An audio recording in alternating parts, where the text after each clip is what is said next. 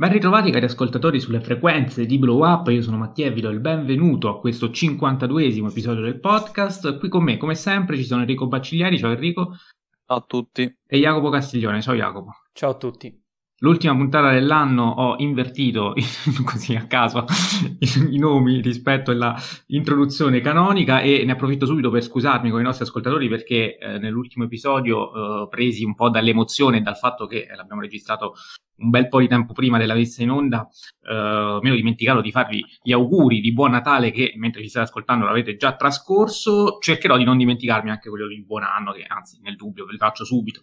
Um, e, e abbiamo deciso di chiudere l'anno solare 2021 dedicandoci alla saga di Harry Potter. Uh, subito un ascoltatore, nello specifico Fly, Flying Pigs Factory, ci chiede perché, perché parliamo di Harry Potter e quindi io comincerei a rispondere alla sua di domanda anche per, uh, per farvi presente quali sono le motivazioni che ci hanno portato a parlarne. La prima è sicuramente che uh, tendenzialmente avevamo voglia di fare una puntata un po' più leggera, visto che esce durante le festività natalizie, quindi Harry Potter in tal senso uh, risponde a questa, a questa, esigenza, direi a menadito, visto che peraltro il Natale è anche un elemento ricorrente in tutti i film, forse soltanto nella seconda parte dell'ultimo capitolo non c'è, ma uh, in tutti gli altri sì. Ehm, sicuramente era l'ultima occasione che avevamo per festeggiare il ventesimo anniversario dell'uscita del primo film, che peraltro è stato anche riproposto nei cinema e ha avuto un, un larghissimo successo. Il terzo motivo è il fatto che comunque tutti questi film in questo momento sono uh, reperibili su Amazon Prime Video e quindi c'era anche una questione di reperibilità che facilitava sia a noi sia ai nostri ascoltatori un eventuale ennesimo recupero, almeno ovviamente per chi l'avesse già visto e, e quindi insomma niente, diciamo che sono tutte motivazioni sufficienti che ci hanno portato a, a prendere questa decisione rinviando invece all'anno venturo la famosa puntata su La vita meravigliosa, giusto? Giusto. Ho detto bene il titolo, non è una vita. C'è Federico che giustamente... La vita è meravigliosa. Perfetto, di Frank Capra che quindi per il prossimo Natale ce lo teniamo al caldo e eh, lo analizzeremo per bene. Ehm, detto questo, direi che appunto possiamo già cominciare a parlare di Harry Potter, eh, progetto decennale che verrà dal 2001 al 2011, sono otto film, eh, trasposizione di sette libri, eh, L'ultimo libro poi è stato diviso in due parti e di questo sicuramente parleremo, visto che si tratta chiaramente di un'operazione commerciale che poi eh, è stata ripresa anche da, um, da altre saghe e, e, quattro registi si sono uh, susseguiti alla, alla regia di, questi film, Chris Columbus per i primi due, Alfonso Cuarón per il terzo, Mike Newell per il quarto e poi gli ultimi quattro diretti tutti da David Yates. Io prima di entrare nel merito di ogni singolo film, darei subito la parola, prima di tutto, a Jacopo, perché eh, dei tre so che è quello più freddo su, su, questi film e quindi ci tiene a fare una premessa. E, ehm, e poi eh, magari anche ad Enrico perché so che vuole fare anche lui un discorso rispetto al rapporto che c'è tra i film e i libri prima di entrare nel merito di ogni singolo film. Quindi Jacopo a te la parola sì, la mia premessa mm, è breve, semplicemente io non, non, sono un fan della saga di Harry Potter, non ho mai letto i libri, se non il primo, ma ero molto molto giovane. E, um, ho rivisto in occasione de, di questa, della registrazione di questa puntata i primi cinque capitoli più qualcosa del sesto. Ah, tutti e cinque e, li hai rivisti?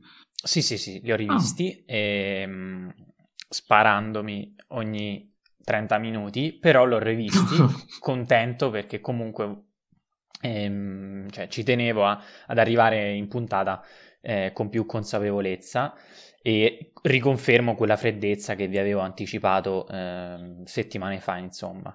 Eh, quindi, detto questo, io sapendo che comunque Mattia e Enrico conoscono molto meglio la saga di me, eh, hanno letto i libri, io mi limiterò mh, in conclusione di ogni analisi a dire la mia, anche molto soggettivamente, ehm, e basta, insomma, quindi prendete, prendete, le mie parole con le pinze, non, non infuriatevi se, se avrò dei, dei, pareri contrastanti, ecco. No, ma anzi, penso che peraltro uh, tra i nostri ascoltatori, che sono ascoltatori per lo più cinefili, ehm, Harry Potter non è un tema così... Uh, che scalda tutti i cuori, ecco, anzi c'è molta freddezza, penso quindi la tua freddezza possa essere assolutamente condivisa. Uh, non tutti sono Potterhead come, come me, che eh, sono, sono, anche cinefilo e quindi io, questo, Harry Potter per me è motivo di grande uh, dolore, visto che c'è una parte cinefila che mi dice ma questa è immondizia, questo non funziona, il montaggio fa schifo e c'è l'altra invece che mi dice ma che te ne frega, è bellissimo, sei cresciuto con sta roba, goditela tutta. Quindi Uh, non lo so, io sono in aperta contraddizione, avevo pubblicato tutte le schede dei film sulla mia pagina Instagram, eh, però poi puntualmente le ho archiviate perché me ero reso conto che erano impubblicabili, adesso in occasione di questa puntata proverò a riproporle con un pochino più di uh, obiettività, ma insomma lascerà sempre il tempo che trova. Eh, Enrico, ti chiedo tu come sei messo col tuo rapporto in generale con Harry Potter e magari di cominciare a parlare proprio del rapporto tra film e libro che è una cosa che, l'avevo già detto in occasione della, della puntata sul Signore degli Anelli, tendenzialmente a me interessa eh, molto poco dire sempre la solita cosa, preferisco il libro al film o il contrario, cioè cerchiamo di evitare il, il confronto sulla preferenza quanto piuttosto concentriamoci sul, sul rapporto eh, filologico, ecco, quindi sull'aderenza e sulla funzionalità, cosa è rimasto del soggetto, perché è importante eh, l'aderenza, cosa cambia quando questa viene meno, valore aggiunto, minusvalenza, insomma, eh, questo aspetto qui. Premesse, che ovviamente Enrico immagino condivida, però... Eh, sì, sì, ma in generale farle, sono, ecco. sono molto d'accordo sulla distinzione tra libri e film, infatti mh, io non sono un Potterhead perché eh, detesto eh, quel lato morboso e molto tossico, eh, permettetemi, mi scuso con i Potterhead che eh, all'ascolto, eh, della continua mm, non distinzione dei film rispetto ai libri. Eh, cioè, io trovo assurdo che i Potterhead si lamentino della mancanza di Pix nei film. Cioè, Pix è, credo, abbastanza oggettivamente un personaggio inutile, eh, quindi eh, ci sta che nei film sia la prima cosa da tagliare. Altre volte invece, secondo me, nell'adattamento si notano i punti deboli del film, perché poi eh, quando appunto i cinefili dall'altro lato fanno notare tutti i problemi eh, dei film, spesso si concentrano sulle quattro pellicole di David Yates, che guarda caso sono le quattro pellicole in cui i cambiamenti eh, rispetto al libro sono più massicci, più eh, vistosi e soprattutto secondo me, poco funzionali. Eh, mentre invece gli elogi, eh, specie nelle due pellicole di Chris Columbus, su cui io invece, ne, soprattutto per la prima, ho da ridire, eh, invece lì c'è un, un continuo, eh, diciamo, eh, ripercorrere il libro in, qua- in modo quasi eh, filo- filologico, cioè mm, in quasi tutto e per tutto. Eh, io specifico che ho letto solo i primi cinque, non ho letto il sesto e il settimo perché eh, quando li lessi ero, eh, avevo molto tempo libero e quando finì di leggere il quinto iniziò, iniziai a non avere più tempo e quindi non, non ho mai più letto il settimo e li ho rimandati a data da destinarsi. Prima o poi eh, li leggerò. Anche io sono cresciuto con Harry Potter, però insomma, mh, mm, crescendo poi mi sono fatto una certa idea sui film eh, che secondo me non tutti sono riusciti, mentre invece da piccolo eh, mi faceva schifo solo un film, che poi quello mi continua a fare schifo, anzi oggi sono ancora più severo, quindi insomma... Ehm, passo la parola a voi se volete dire altro. Sì, io stavo pensando al fatto che hai detto giustamente sono cresciuto con Harry Potter, che però eh, di che anno sei? Io sono 99, quindi... 99, insomma... quindi insomma all'uscire del primo film avevi giustamente due anni, non sei potuto... non io non ho, ecco, non ho eh. mai visto un film al cinema, va detto. Ecco, questo io li ho visti tutti cosa. in DVD, li ho visti tutti in DVD, ho anche il mio cofanetto, ne ho alcuni anche in doppia copia perché acquistai prima il DVD e poi acquistai il cofanetto con tutti e otti i film. Eh, vorrei fare anche l'upgrade al, al cofanetto Blu-ray, ma eh, magari quando c'è un'offerta perché non è un film di cui necessita della miglior visione possibile, forse il terza parte. Però appunto stavo per dire, ti sei perso secondo me proprio, cioè eh, ora siamo tutti, cioè tutti io, lo di te perché voi mi sa che ancora vi siete andati, eh, tutti i nostri ascoltatori, loro sì, freschi della visione di, dell'ultimo Spider-Man eh, e quindi mi viene in mente il tipo di fenomeno Marvel, fenomeno, Marvel Cinematic Universe, cioè tutti vanno in sala, film attesissimi, se ne parla da tutte le parti. Ecco, Uh, io ricordo che ho visto questo film la prima volta, avevo sette anni, uh, sono andato ovviamente in sala a vederlo e, e questo poi eh, eh, valso per anche i film successivi, cioè era una cosa eh, comune andare a vedere questo film o con i propri genitori o con gli amici, ma poi parlarne tutti insieme a scuola, cioè era proprio l'evento che eh, ha segnato una, gener- una, una generazione, come eh, ci scrive l'Infernale Cinema, ehm, ma l'ha segnata proprio a livello proprio di cultura di massa, quindi c'erano i gadget, c'era, proprio l'interesse, i libri eh, che, che, giravano, le figurine, le cose, insomma, un po' come accaduto nel Signore degli Anelli, perché eh,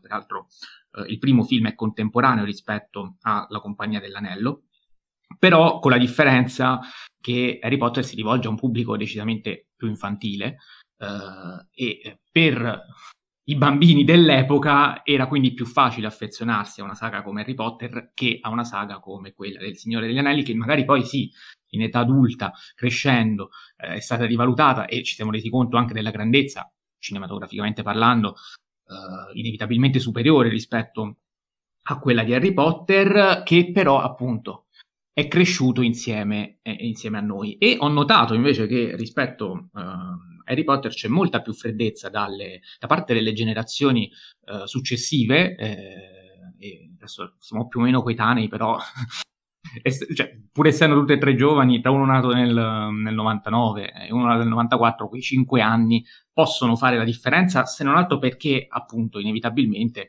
um, è diverso recuperare questa saga in un video piuttosto che appunto vivere quel tipo di fenomeno di massa che poi sì, si può sempre recuperare, c'è sempre tempo, ci si può sempre affezionare, um, però ecco, eh, credo faccia una differenza rispetto all'attaccamento che si possa avere a Harry Potter. E quindi capisco anche molto di più la sensi- la, la, l'insensibilità di Jacopo rispetto a un personaggio che soprattutto si è recuperato, adesso non so quando, quanti anni avevi quando hai visto il primo film, Jacopo. Ma non me lo ricordo, però a, a, rispetto ad Enrico, per esempio, io sono andato al cinema a vedere Harry Potter, parte 1, Doni della Morte, è l'unico che ho visto in sala. Eh, però non ricordo quando ho recuperato, comunque ero, ero piccolo. Eh, nel, nel Don, Doni della Morte parte 1 dovrebbe, esce nel 2010, se non vado errato, e io avevo già visto gli altri che avevo recuperato in DVD quindi comunque avevo dai 9 ai 10 anni. Eppure no, vabbè, non, comunque, non comunque aveva... piccolo, però non, non, non ti ha fatto niente. E eh, vabbè, ci sta, per carità, assolutamente. E, e, niente, quindi io direi che, insomma, uh, abbiamo chiacchierato un bel po' prima di cominciare, direi appunto però di cominciare a parlare dei film, partendo dal primo, uh, appunto di, diretto da Chris Columbus, 2001, Harry Potter e la pietra filosofale. Um, un film che, come stava anticipando Enrico, uh, risulta molto... Uh, affine al, al, romanzo da cui è tratto, nel senso è proprio una vera e propria trasposizione, eh, sono pochissime le, le cose, le cose che, che, cambiano, quasi, si ha proprio quasi l'impressione di, eh, di, leggere il libro, almeno per chi lo ha letto. Io peraltro i libri sì li ho recuperati, ma dopo aver visto i film, quindi ehm, ho fatto un recupero, un recupero al contrario, e li ho recuperati anche quando ero abbastanza grande, facevo già il primo anno di università, se non vado errato, quindi proprio tardi, cioè, eh, sono cresciuto solo con i film e poi sono venuti i libri e mi sono reso conto di quante informazioni in più c'erano e di tutta quella roba a cui faceva prima riferimento Enrico. Quindi Enrico, valora te subito per, ehm, per cominciare a parlare appunto del, del primo film che proprio quest'anno ha compiuto 20 anni. Allora, il primo film è curioso che sia il secondo maggiore incasso della saga, cioè, già per questo, secondo me, è un punto a favore del film. Um, alla regia c'è Chris Columbus, che è un regista che fa, eh, secondo me, bei film per ragazzi. Uh, il problema di, del film, secondo me, è proprio questo: che è un bel film per ragazzi, e quindi è un film che non riesce, secondo me, mai a volare altissimo, uh, non riesce mai a uh, entusiasmare come dovrebbe. ciò nonostante, comunque, quanto dura? Due ore e mezza, mi sembra quelle due ore e mezza le passi con uh, gioia, cioè non, non ti annoi, uh, la messi in scena in alcune sequenze uh, non è troppo invecchiata, in altre invece si sente purtroppo che è invecchiata, ci sono green screen palesissimi, però tutto sommato secondo me è un film in cui ci mostra i tre protagonisti, ce li fa conoscere, ci fa entrare in questo mondo ehm, magico eh, e questo secondo me è un problema della rivedibilità del film. Eh, cioè, io ogni volta che lo rivedo, la parte quella alla Gringot, eh, la parte in cui va da Olivander e tutto il resto, mi annoia a morte. eh, però ammetto che è una parte in cui tu effettivamente entri in questo mondo, solo che se eh, appunto lo paragoniamo a Il Signore degli Anelli, che in quegli anni ehm, usciva lo stesso anno, era contemporaneo, io ogni volta che arrivo alla contea mi, eh, no, non mi annoio mai e se, eh, e qui vi rimando alla puntata del Signore degli Anelli, se vi ricordate, eh, La Compagnia dell'Anello è il mio preferito dei tre. Quindi voglio dire, eh, in questo senso, secondo me il primo film eh, fallisce nel suo intento di rivedibilità. Ciò nonostante è un film che eh, funziona, eh, secondo me ai ragazzi è anche parecchio educativo ehm, e ci sono parecchie sequenze eh, che nonostante i difetti tecnici causati appunto dall'invecchiamento, in realtà eh, si vedono e non annoiano e questo secondo me è già un punto di forza del film. Sì, io mm, mi dissocio dalla parte in cui tu dici che ti annoi quando va da Olivander, per esempio, per quanto sia un film inevitabilmente infantile e sono d'accordo con te nel dire che questo è il più grande limite, eh, oltre a una serie di effetti speciali che qui veramente è datata eh, anche per il tempo e ci vengono in mente proprio gli effetti speciali del Signore degli Anelli, che insomma eh, sono, sono, sono, di tutt'altro livello. Qui penso alla scena del, di Fufi, il cane a tre teste, eh, ma per non parlare delle scene di volo, eh, la prima lezione di volo è qualcosa di visivamente terribile. Um, però ecco, effetti speciali a parte, che poi nel frattempo sono anche migliorati nel corso della saga, eh, hanno aumentato anche il budget a disposizione per i film. Um, mi viene da dire che questo infantilismo è un infantilismo anche inevitabile se si pensa che eh, di fronte a un libro per ragazzi la trasposizione non può che essere un film per ragazzi, nel senso è anche eh, più complicato rendere, rendere più fruibile un, um, un, soggetto del genere che poi ha anche il, il pregio ovviamente inevitabile di um, di crescere insieme ai propri spettatori, perché eh, ci sarà tutta una maturazione nei capitoli successivi, cioè l'infantilismo è un infantilismo che viene, viene sempre meno, eh, crescono gli attori, crescono i personaggi, crescono gli spettatori e questa crescita trovo sia il pregio maggiore del film, quindi il fatto che il primo sia così infantile, per quanto fastidioso possa essere, magari per un adulto che lo guarda, nell'ambito della saga è anche bello che sia così, altrimenti non si apprezzerebbe la maturità che i capitoli successivi poi vanno uh, via via ad acquisire. Penso che questo sia uno dei pregi, quindi uh, maggiori, ecco, nonostante resti un difetto se prendiamo il film nel suo singolo. Visto nel complesso, il discorso invece cambia. Bisogna menzionare la colonna sonora di John Williams, che uh, a Bereghetti non è piaciuta, dice una delle peggiori, per me invece assolutamente no. Uh, per cui è stato anche nominato all'Oscar, questo film ha ottenuto tre nomination per migliori costumi, miglior scenografia, miglior colonna sonora, ecco. Penso che queste tre, questa volta l'Academy ci viene in aiuto perché queste tre sono le componenti eh, più riuscite di questo film e forse anche un po' di tutti i film della saga perché la colonna sonora è diventata eh, immediatamente iconica e quelle poche note subito ci riportano alla mente tutta la saga, tutto il personaggio eh, e, e, tutto ciò che ne consegue, la scenografia, la rappresentazione di Hogwarts, di questo mondo magico in tutta questa serie di dettagli è comunque assolutamente affascinante e per il tempo, se vogliamo, inedita perché ha segnato un punto d'inizio per almeno um, anche nel genere fantasy, diverso rispetto a quello del Signore degli Anelli per motivi differenti, ma scenograficamente parlando la trasposizione del mondo magico secondo me è eccezionale e anche i costumi fanno il loro uh, lavoro. Jacopo, in conclusione, visto che comunque sei fresco di visione, non ci avevi detto nulla, anzi, eh, cioè, cioè, prima hai detto io non intendo recuperarli, non è mia intenzione invece, abbiamo scoperto. Io non ho recuperati zero invece. Perché non, non, potevo arrivare qui in puntata impreparato, ecco. Bravo Jacopo. No, mm, condivido più o meno quello che avete detto voi, io sono un po' più freddo come al solito, mm, l'infantilismo è per me davvero eccessivo, come è eccessivo il minutaggio secondo me, è fin troppo lungo e poi andando ad analizzare i vari film mi sono accorto che i film, che quelli a cui sono, che apprezzo di più sono quelli più, più corti, incredibilmente.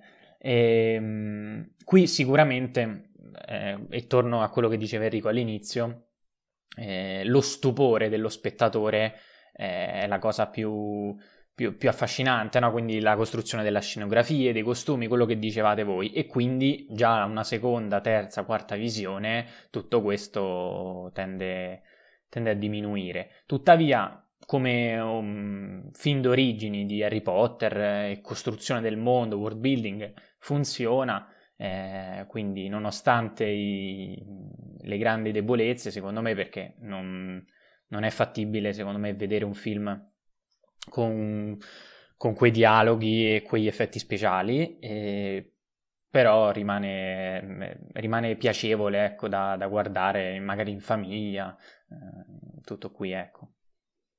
Eh, io peraltro confesso che eh, nonostante i miei soli sette anni ho avuto la mia prima crush cinematografica per Emma Watson in questo film che ho sognato tipo per due settimane consecutive. Ero assolutamente innamorato.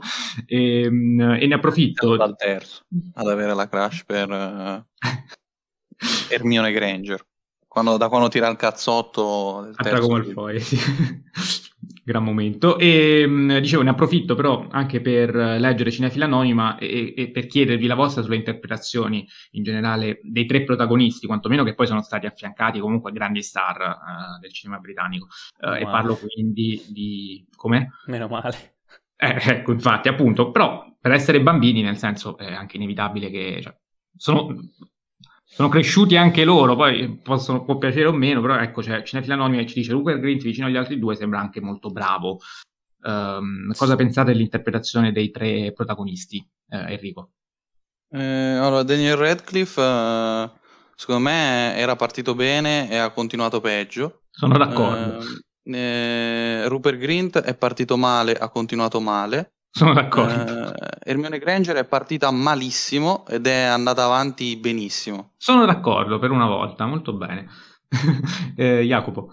Ma io sono più radicale. Nei primi due film eh, sono tutti e tre abbastanza mediocri, secondo me. Eh, poi alti e bassi, insomma. Emma, Emma Watson è sicuramente la più, la più competente dei tre eh, e a lungo andare infatti si vede. Eh, però ecco, non, non, mi fanno impazzire nessuno dei tre, non, non, sono grandi attori per quanto mi riguarda. Vabbè, che non fossero tutte e tre eh, grandissimi attori, insomma, eh, penso che pure io ed Enrico possiamo essere d'accordo, se pensiamo a tre attori britannici non ci vengono in mente subito loro tre. Ehm, ad ogni modo, ecco, è stato fatto anche un bel lavoro di casting, magari successivamente, eh, nel nell'assegnare anche ruoli chiave ad attori, ad attori anche, anche, molto bravi. Il primo che mi viene in mente è sicuramente Gary Oldman, nei panni di, di Sirius Black, poi c'è l'attore che non so pronunciare che fa Lupin, ma che mi dice adesso Jacopo come si chiama, visto che gli ha dato anche un paparazzo. Bravissimo. gli ha dato il paparazzo per Naked nel 93, puntata reperibile sul canale YouTube di Adriano della Starza, il collezionista di ombre, mi raccomando recuperatela se non l'avete già fatto, e... Um, e quindi niente, insomma. In Alan Rickman, dai, non lo dici. Alan Rickman per Piton, ah, insomma, anche mm, vabbè, eh, Richard Harris. Il povero Richard Harris, certo. Per, per, Silente, poi comunque molto ben sostituito dall'attore che non è lo stesso di Gandalf, ovviamente, come invece avevo detto, eh, nella, nella, qual è l'attore Michael Gambon? Sì eh, ok, stavolta ho indovinato. E, ehm, e, quindi, insomma, niente, parliamo un po' anche di attori, ma uh, interpretazioni che appunto, soprattutto quelle adulte, sono sicuramente più riuscite di quelle dei ragazzi. Il secondo film uh, è Harry Potter e la Camera dei Segreti del 2002, sempre diretto da Columbus, uh, e qui comincia un pochino a vedersi qualche componente gotica, un po' più paurosa, permane comunque l'infantilismo di fondo, però ecco, diciamo che il problema principale non è più eh, a chi assegnare la coppa delle case, che peraltro è, viene assegnata soltanto nel primo film, perché poi nel secondo si menziona ancora 5 punti a Grifondoro in più o in meno, però eh, non, sappiamo neanche chi la vince, perché il problema effettivamente diventa, ehm, diventa questa presenza eh, del, del, del, basilisco e quindi di Voldemort e quindi comincia anche, eh, cominciano a essere anche un pochino più serie le questioni da affrontare. Anche qui perfetta aderenza rispetto al, al romanzo di base. Enrico, a te la parola. Questo... Saluto i Pottered che mi fucileranno dopo questa affermazione. Questo è l'unico film superiore al libro. Ehm, ma ti gran lunga secondo me. Eh, questo film è secondo me eh, veramente bello, cioè nonostante eh, alcune cose siano palesemente invecchiate, penso a eh, Ron e Harry sulla macchina volante che rimangono appesi e c'è quel green screen terrificante. Eh, ciò nonostante però ehm, qui c'è la macchina da presa che si muove, qui c'è la maturità, qui c'è il racconto, ci sono grandi personaggi, c'è il miglior casting della saga, Gilderoy Unlock, eh, interpretato da eh, Branagh. Eh, quindi secondo me questo film funziona davvero in tutto, eh, funziona nei, nei, dialoghi, funziona nella... Mh, mm, eh, nella struttura del film molto più appunto gotica. Eh, funziona eh, nella partita a Quidditch ancora più dinamica di quella del primo. Ehm, e poi secondo me ehm, anche nella, ehm, nella parte finale in cui eh, ci sono diciamo i colpi di scena, c'è il basilisco e tutto il resto, secondo me tocca veramente grandi vette di suspense e di tensione, eh, cosa che paradossalmente il libro non faceva. Quindi, eh, secondo me, questa è davvero una grande trasposizione. Eh, ancora una volta si segue il romanzo eh, ma si tolgono le parti inutili, ad esempio il, la festa di Complemorte, eh, chi ha letto eh, il libro si ricorderà di un capitolo totalmente inutile, oh, un saluto a Nick quasi senza testa, ehm, e niente, quindi credo di aver finito la mia arringa. Jacopo? No, per me è tutto il contrario. per me mh, mm, secondo, questo secondo capitolo praticamente ricalca tutto ciò che che, che, avevamo visto nel primo e quindi tutta una prima parte molto infantile in cui lui è a casa dei, dei genitori affidatari, e poi c'è il viaggio verso Hogwarts, poi c'è questo nuovo pericolo, il nuovo professore, insomma, tra l'altro secondo me è il professore meno interessante di tutti, quindi non condivido assolutamente il, interessante. tutto ciò eh, che ha detto Enrico su, su, su Branagh e il suo personaggio. E, ehm, e quindi semplicemente ricalcando il primo capitolo ed, esp- ed espandendo il mondo in maniera um, abbastanza semplicistica, senza particolari guizzi, perché tutto più o meno sembra già visto. Eh, se io il primo non lo apprezzo così tanto, però almeno nel primo c'è lo stupore del nuovo, di, di un world building, delle scenografie, qui secondo me non, non c'è nemmeno quello, perché eh, sostanzialmente eh, si basa su parecchie ridondanze del primo, eh, un ritmo che secondo me è anche peggiore, nonostante sì, cerchi di essere un po' più cupo, un po' più horror addirittura nel finale, eh, però questo è uno dei capitoli che io, non, che io ho apprezzato meno e che non, non, non rivedrei mai più. Ecco, tutto qui. No, io sono d'accordo sul fatto che sia un, adatt- un ottimo adattamento, mm, sono meno d'accordo sulla, cioè sono d'accordo invece con Jacopo sul fatto che anche secondo me tra i capitoli è quello un pochino più debole. Um, sicuramente adesso non, non, ho bene in mente la graduatoria, eh, non l'ho ancora stilata di tutti i capitoli, però ecco, diciamo, è, è, sicuramente nella parte bassa, sia perché comunque ancora una volta gli effetti speciali non sono, sono, sono migliorati, ma siamo ancora lontani da, ehm, da un livello abbastanza soddisfacente. Penso ad esempio all'inizio quei campi lunghi su Private Drive sono veramente inguardabili e in generale anche, ehm, anche Dobby che eh, lui singolarmente è ben realizzato, però quando si muove tutto intorno prende delle forme molto strane, quindi c'è anche questa sorta di eh, inadeguatezza forse della computer grafica nella resa dei, dei movimenti personaggi. Comunque adesso a prescindere da questo, insomma, anche le, le, permane ancora quell'infantilismo che sì, viene stemperato da una componente gotica più forte, però ecco, lo stesso personaggio di Gilderoy Lockhart è, è pesante da rivedere, ah, ecco. Quindi posso capire Jacopo che giustamente quando lo vede fa quelle... dovrebbe risultare simpatico, in realtà sia abbastanza, abbastanza noioso, quindi um, su questo sono d'accordo con lui. Il terzo capitolo invece è quello eh, quantomeno più eh, apprezzato tendenzialmente dai cinefili, ehm, eh, disprezzato forse... Brutto. Come? Sia mai che un film di Quaron sia brutto. disprezzato forse, disprezzato forse di più dai Potterhead, come segnala Jack P, che ci dice quello di Quaron, è uno dei meno apprezzati nonostante sia quello fatto meglio. Ecco, questa è una frase che forse può racchiudere le cose. Ehm, c'è anche eh, Cinema Stardust 2.0 che dice se Quaron avesse girato anche quelli successivi al terzo, la saga avrebbe fatto un salto di qualità, quindi già ci dice la sua riguardo, quindi il, il talento di Quaron nel ridare cinematografia a una saga che era partita forse solo per ragazzi. Invece in questo film, anche grazie a Quaron, anche grazie al suo uso uh, della macchina da presa, in generale, comunque la fotografia è assolutamente di livello e qui è veramente tetra, molto più che nei capitoli precedenti, insomma.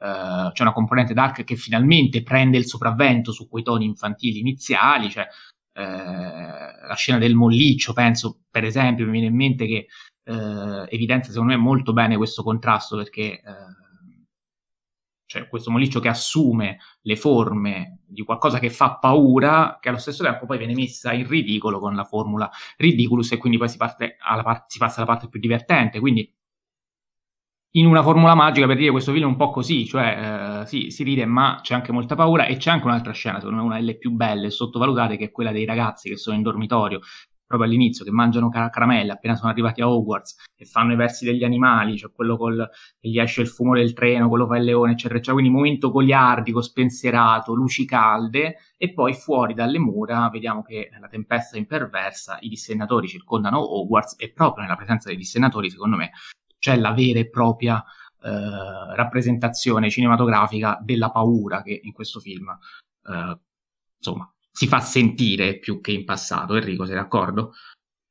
Vabbè, eh, se bisogna ragionare in termini cinefili è ovvio che questo sia il film migliore della saga. Se bisogna ragionare in termini invece produttivi, questo è eh, il film che ha causato più danni. Eh, nei film successivi, perché poi io sono una persona eh, buona in fondo in fondo, anche se poi in questo podcast ogni tanto mi diverto in modo goliardico ehm, a prendere in giro certe cose. Eh, però in realtà se ragioniamo, eh, i problemi che sorgono nei film di David Yates sono tutti generati da Quaron che giustamente ha voluto fare il suo film il suo film ignorando bellamente il libro, ignorando tutta una serie di fattori, iniziando a eh, fregarsene altamente dei libri e il risultato è che nel film questo, che era un libricino, perché poi eh, se uno ha presente i libri di Harry Potter, i primi due sono sulle 300 pagine, il, il terzo è 360 mi sembra, poi il quarto sono 600 e poi sono destinati a crescere, tranne il quinto che è ancora più grande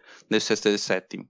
Eh, quindi potete ben immaginare che se in questo qui tagli qualcosina, vabbè, sono 360 pagine, cosa succede?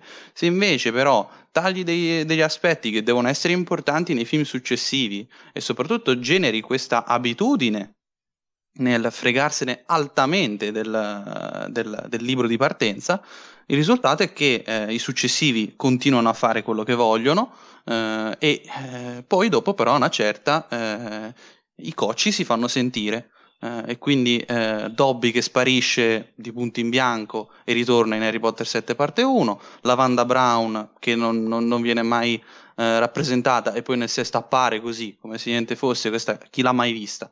Ehm, Ali eh, Patil e la sorella, che adesso non mi ricordo come si chiama, comunque le due gemelle Patil che appaiono nel quarto così, Uh, cioè, tutti i problemi che hanno si, si sono sentiti, sono fatti sentire dal terzo film, perché il, te- il, terzo libro è quello in cui in teoria sviluppa uh, per la prima volta i personaggi tra le case.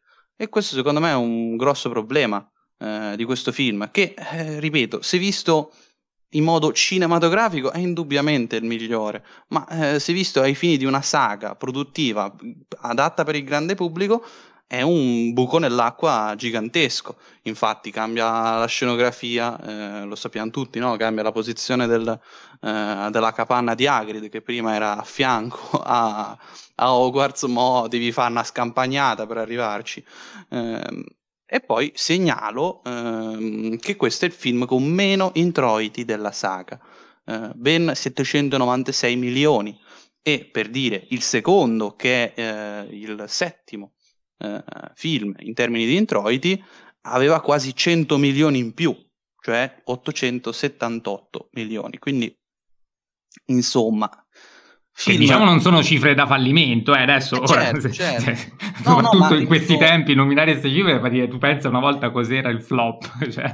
Ripeto, non è un flop, cioè non è, non è, mai stato un flop la saga di Harry Potter, però va detto che eh, questo film, secondo me, eh, nella sua produzione e nella sua idea eh, di cinema, cioè molto più autoriale rispetto ai primi due che invece erano molto più popolari, questo film indubbiamente è più bello rispetto agli altri, ma dall'altro lato ha generato dei problemi che poi si sono fatti sentire nei film successivi, che invece quelli vengono criticati. E questo non mi pare giusto, perché molti problemi dei film successivi, ripeto, Dobby che riappare in Harry Potter 7 parte 1, e chi è, è Dobby? Io la prima volta che vidi Dobby in Harry Potter 7 parte 1 ero piccolo, dissi, aspetta, ma questo è quello di, della Camera dei Segreti, me l'ero completamente dimenticato. Cioè, quindi capisci bene che Secondo me questo film ha eh, generato un'abitudine eh, che poi i successivi registi hanno continuato a perseverare e poi si è fatta sentire negli ultimi film che sono anche dai cineveri giustamente condannati molto più di questo che invece è il migliore. Certo, cioè, no, è molto, molto, interessante la riflessione che, che, hai fatto effettivamente, rispetto, cioè, nel, nel, nel, dividere le due cose, nel non dire soltanto questo è un film perfetto, autonomo, se non da solo, quasi impeccabile per quello che deve fare, visto che comunque è una trasposizione. Eh, però sono molto curioso di sentire Jacopo a riguardo, proprio perché è quello più bello preso da solo, eh, sono curioso di sentire che dice. Beh, dico che eh, se il problema si ripete... Allora, io so, sono d'accordo su Enrico nel momento in cui diamo per scontato che deve essere una saga per il grande pubblico, deve piacere al grande pubblico, deve anche incassare a, a, al cinema e quindi diciamo i registi e la produzione devono seguire un determinato percorso e la Marvel in questi ultimi dieci anni ci ha insegnato che se lo fai bene eh, fai, fai, veramente i fuochi d'artificio.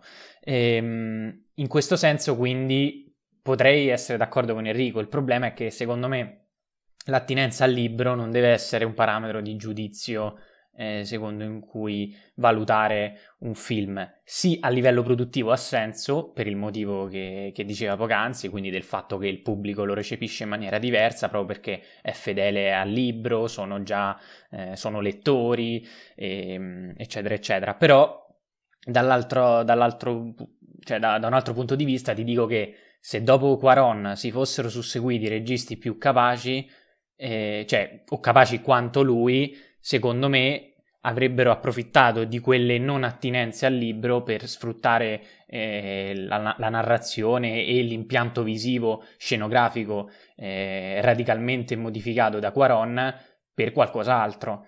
Invece il fatto che dopo ci sia Yates che per, per quanto abbia dato eh, coerenza agli ultimi quattro film, eh, soprattutto ter- in termini visivi, non, non abbia eccelso in, in, in, tutto il resto, ecco. Eh, quindi secondo me torniamo al punto che se sei un regista bravo, a prescindere dall'attinenza al libro, tu riesci a fare dei film ehm, buoni, ottimi, grandi, capolavori, insomma. E a prescindere da tutto questo, però. Eh, Scusami, io... prima che cambi discorso e dici la tua, vorrei un attimo rimanere per segnalare sì, sì. che comunque stavo notando adesso peraltro questa cosa perché eh, facendo autocritica, noi parliamo sempre del, anche della sceneggiatura, la imputiamo al regista, ma ci sono gli sceneggiatori e in questo caso lo sceneggiatore di tutti sempre, i film è sempre, è stato lo stesso, che è Steve Close, tranne che nel quinto, se non vado errato, Uh, sì, uh, in quella sceneggiatura è, è, stata affidata a Michael Goldenberg ed è quello che peraltro poi ha avuto l'incarico più difficile perché il quinto era il libro più grande, quindi ha dovuto fare più tagli ed è quello da questo punto di vista forse più problematico. Poveretto, però... avrà guadagnato un can- tanti soldi. Sì, vabbè, no, comunque... Cioè, poveretta, ha fatto un lavoro... Sì, sì, sì, complim- cioè, congratulazioni, insomma. Era, era, quello che aveva sicuramente eh, il compito più difficile, però ecco per dire la continuità di, scene, di scrittura la saga l'ha avuta, quindi ecco questa cosa come, come ce la spieghiamo Enrico? Cioè, eh, quanto influisce la sceneggiatura in un film, in una saga di film come questa, e quanto invece la regia alla fine prende il sopravvento in determinati casi. Quindi quanto è effettivamente colpa di Quaron, secondo te? Ma, eh, cioè, mh, mm, come posso dire? Eh, non, sicuramente non allora, sul piano scenografico sicuramente Quaron ci ha messo la sua perché lì ha stravolto tutto esatto, e poi esatto, gli altri sono dovuti esatto. adattare questo è indubbio no, non voglio passare per uh, quello che uh, bastona Quaron perché ripeto uh, è il film, se lo vedi uh, con occhio critico, è il migliore della saga a mani bassissime. Cioè, eh, lo dico io che per me non è, non è il mio preferito. Lo dico subito, il mio preferito è il prossimo. Mamma. Però il, il, problema è che secondo me Quaron e in generale il team ha iniziato a uh, fregarsene, probabilmente perché, insomma, chiami Quaron che è un regista uh, coi cosiddetti, uh, e poi, ripeto, il, il punto è che poi David, non, non ce la si può prendere con David Yates se delle cose dei suoi film fanno schifo, ecco. Va bene, sì, sicuramente eredita un progetto che non è partito come il suo, quindi cioè, se ci fosse stata una continuità registica... E, e lo dico io che David Yates per me potrebbe andare a... vabbè, non dico cosa. a zappare la terra, lo dico Vai io. Jacopo sul e, film. Ehm, sul film, per me è il migliore della saga a mani basse, perché per la prima volta, e poi lo vedremo, sì, lo vedremo a livello di, di color palette, però non, non così bene in questo film, quell'impostazione fiabesca si trasforma, diventa sempre più dark, sia semanticamente che fotograficamente. E qui la fotografia cioè, fa un passo avanti e forse è il più alto, anzi sen- senza dubbio è il più alto eh, livello di tutta la saga. Eh, tra l'altro, se, no, se non erro, l- è l'unico film della saga che ha il poster in bianco e nero. Eh, credo, almeno su Letterbox è così. Eh, non so se. Ah, non è in bianco e nero, però. È, è, è super è, desaturato. È desaturato, eh, eh sì, sì, sì, certo. È, è, è tipo effetto dissennatore che diventa tutto glaciale. Quindi... Bravissimo, bravissimo, bravissimo. E sì, e, mh, sui dissinatori, ecco, tu ti sei. Hai già insomma analizzato la, la, la loro presenza ed è forse proprio, proprio, quello, il concetto di paura, che non è soltanto la paura di qualcosa, ma è anche la, la paura di crescere, di se stessi, di non accettare eh, la, la, propria crescita, perché l'infanzia è finita, i primi due film ormai sono, sono da un'altra parte, non, non, ci, non, ci, non, ci, sono più bambini ora, ora si fa sul serio, esiste la morte, eh, Fiero Becco che viene giustiziato, eh, in realtà no, e, ehm, e, poi c'è l'elemento del tempo, eh, che ovviamente è strettamente legato a quello della morte, eh, quindi il tempo che può essere cambiato, modificato, si, de- si deve approfittare di questo tempo e, e, torna quindi il tempo che è la crescita, la maturazione, la paura di questa maturazione, insomma un film che secondo me funziona anche al di fuori della saga, come diceva giustamente mh, mm, Enrico, è un film che visivamente è un, è un, passo, è un passo super avanti. Ehm, Quaron, tra l'altro, questa cosa me la sono andata a leggere, non aveva letto Harry Potter al tempo, non aveva amato i primi due capitoli di Columbus e quindi in questo senso era anche... Sì, si nota, infatti si, si vede come eh, cioè, era totalmente scevro da qualsiasi influenza, a parte quelle de- della produzione e della sceneggiatura, che secondo me, tornando al discorso di prima, Mattia, qui si vede che quando fai cinema il regista ha molto... Eh, cioè riesce cinematograficamente a eh, modificare, a rendere una sceneggiatura in maniera diversa rispetto a, cioè, a come, la, a come la, la, la affronti, insomma. Certo, certo, questo, questo è sicuramente innegabile. E, e in, ultima cosa sul cast, perché qui eh, finalmente il cast fa anche un passo avanti, perché intanto Rene, Daniel Radcliffe, secondo me, è, punto, uno dei punti più alti di recitazione suoi, eh, ma soprattutto in buona parte del film vengono in aiuto anche attoroni che abbiamo nominato prima, come Alan Rickman, come Gary Oldman, insomma.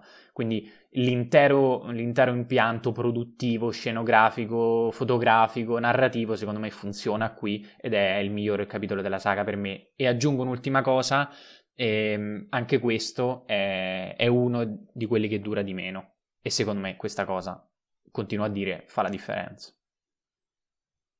Uh, sì, stavo pensando mh, prima, prima, che poi me ne scordi, visto che abbiamo nominato comunque più volte il Signore degli Anelli, quando parlavamo dei dissenatori che sono belli, molti diranno, eh vabbè, ma ci sono stati prima in Nazgul, ecco, ma questo vale in generale un po' per tutto il cioè, così come la Rowling ha rubato da Tolkien, è stato inevitabile anche che gli adattamenti ehm, di Harry Potter rubassero da quelli del Signore degli Anelli, un po' perché eh, il Signore degli Anelli è fatto bene, quindi ben venga che prendi spunto da lì, un altro po' perché è il libro stesso che, lo, che, che, che ha preso molto da lì e quindi eh, è un po' conseguenziale la cosa, quindi eh, il problema è più a monte in fase di scrittura che in fase di, di adattamento, secondo me, fermo restando insomma che eh, poi i film appunto qualitativamente parlando sono anche molto altalenanti e, tra loro. Scusami, a questo proposito comunque dico che è vero, i dissenatori sono eh, palesemente mh, mm, ispirati dai Nazgul, eppure riescono ad essere autonomi. Cioè, non, è vero, il, il rimando c'è, è palese, però quando pensi al dissennatore Mm, ti dimentichi completamente del Nazgul. Quindi, secondo eh. me, sono riusciti a trovare comunque, nonostante l'influenza, un'icona eh, iconica. Ecco, quindi eh, funziona da quel punto di vista. Assolutamente. Finalmente possiamo parlare del quarto per la gioia di Enrico che ci ha anticipato essere il suo preferito, eh, ovvero Harry Potter e il Calice di Fuoco, film del 2005, diretto da Mike Newell, eh, quindi discontinuità rispetto a Quaron e poi a sua volta sarà l'era, cioè dopo Mike Newell ci sarà l'era di David Yates per gli ultimi quattro.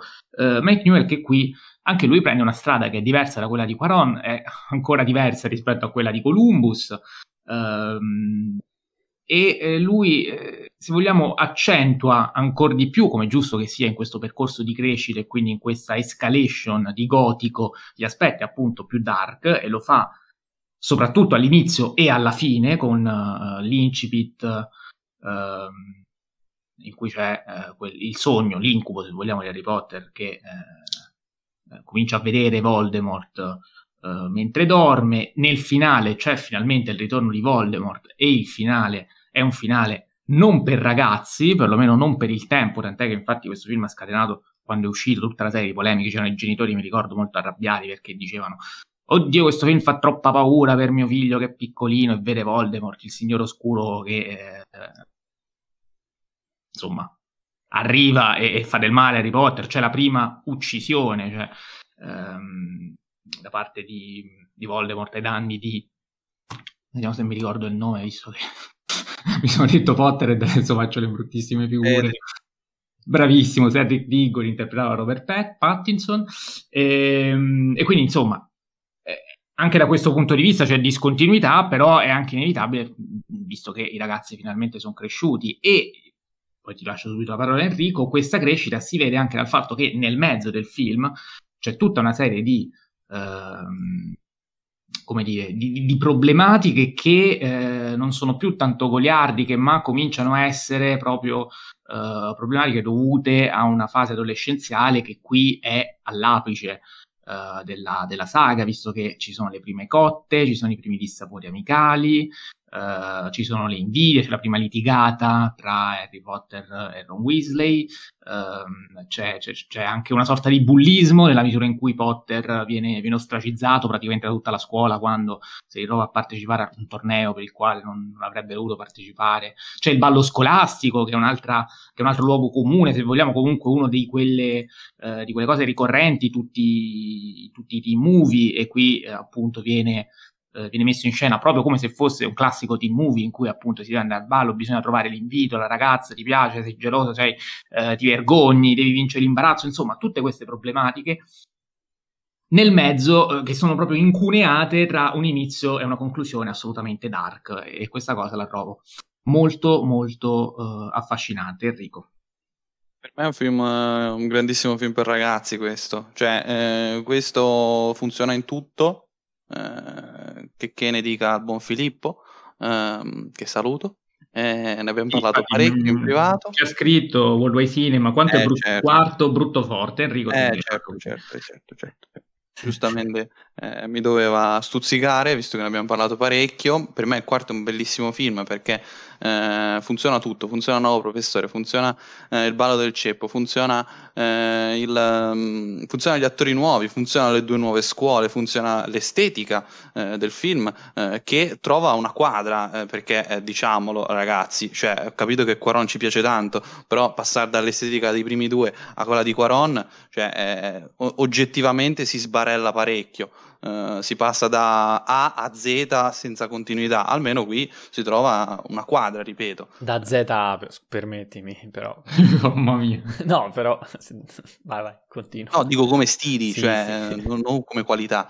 Uh, qui invece siamo su una M, ecco, quindi siamo a metà. Uh, e secondo me il film funziona molto bene eh, anche a livello strutturale, eh, perché sì, è chiaro che è un team movie e quindi è chiaro che eh, uno grande lo reputa cringe in molti punti, cioè ci sta pure, eh, deve essere cringe, cioè eh, devi sentir l'imbarazzo, in tal senso è emblematica la battuta in questo momento vorrei uscire con un drago, che ogni volta mi uccide sempre.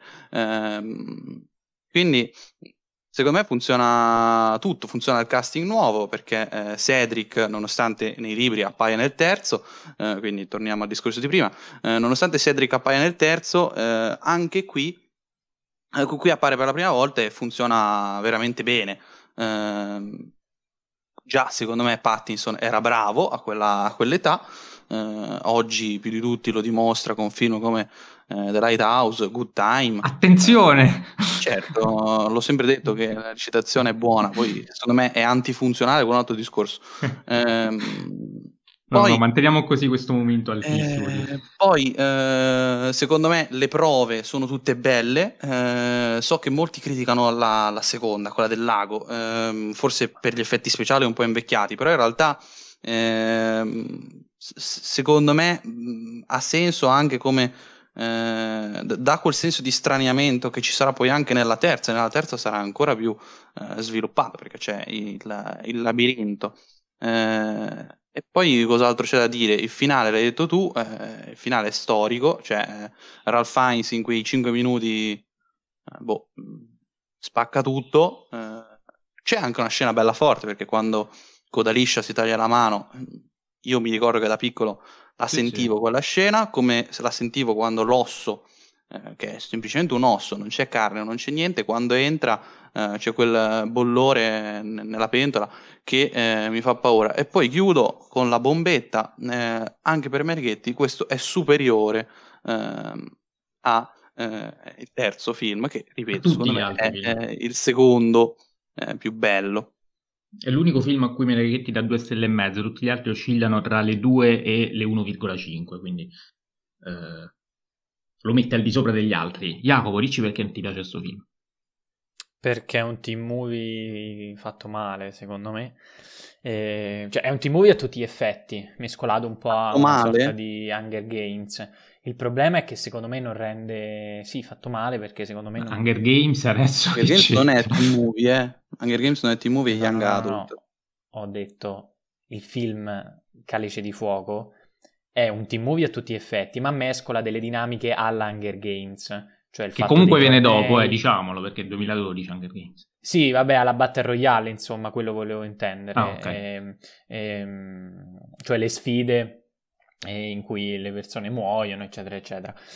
Il, il, problema, secondo me, è che non, non, solo non è credibile, ma non è nemmeno interessante. Cioè, praticamente per metafilm, nonostante voi avete detto tutti e due che mm, si fa un passo avanti in termini di cupezza, eh, io questa cosa non l'ho, non, l'ho, non l'ho, vista, non l'ho percepita assolutamente. Per me mm, ci sono troppi momenti prevalentemente comici, tantissimi eventi, eh, stereotipi da team movie infiniti, sì, il ballo delle scolaresca, gli, gli innamoramenti vari, i tradimenti eh, gli ormoni sì, sicuramente dei, dei, personaggi di Harry Potter sono, sono a palla, però non, cose che a me non interessano semplicemente. E già è difficile fare un team movie secondo me.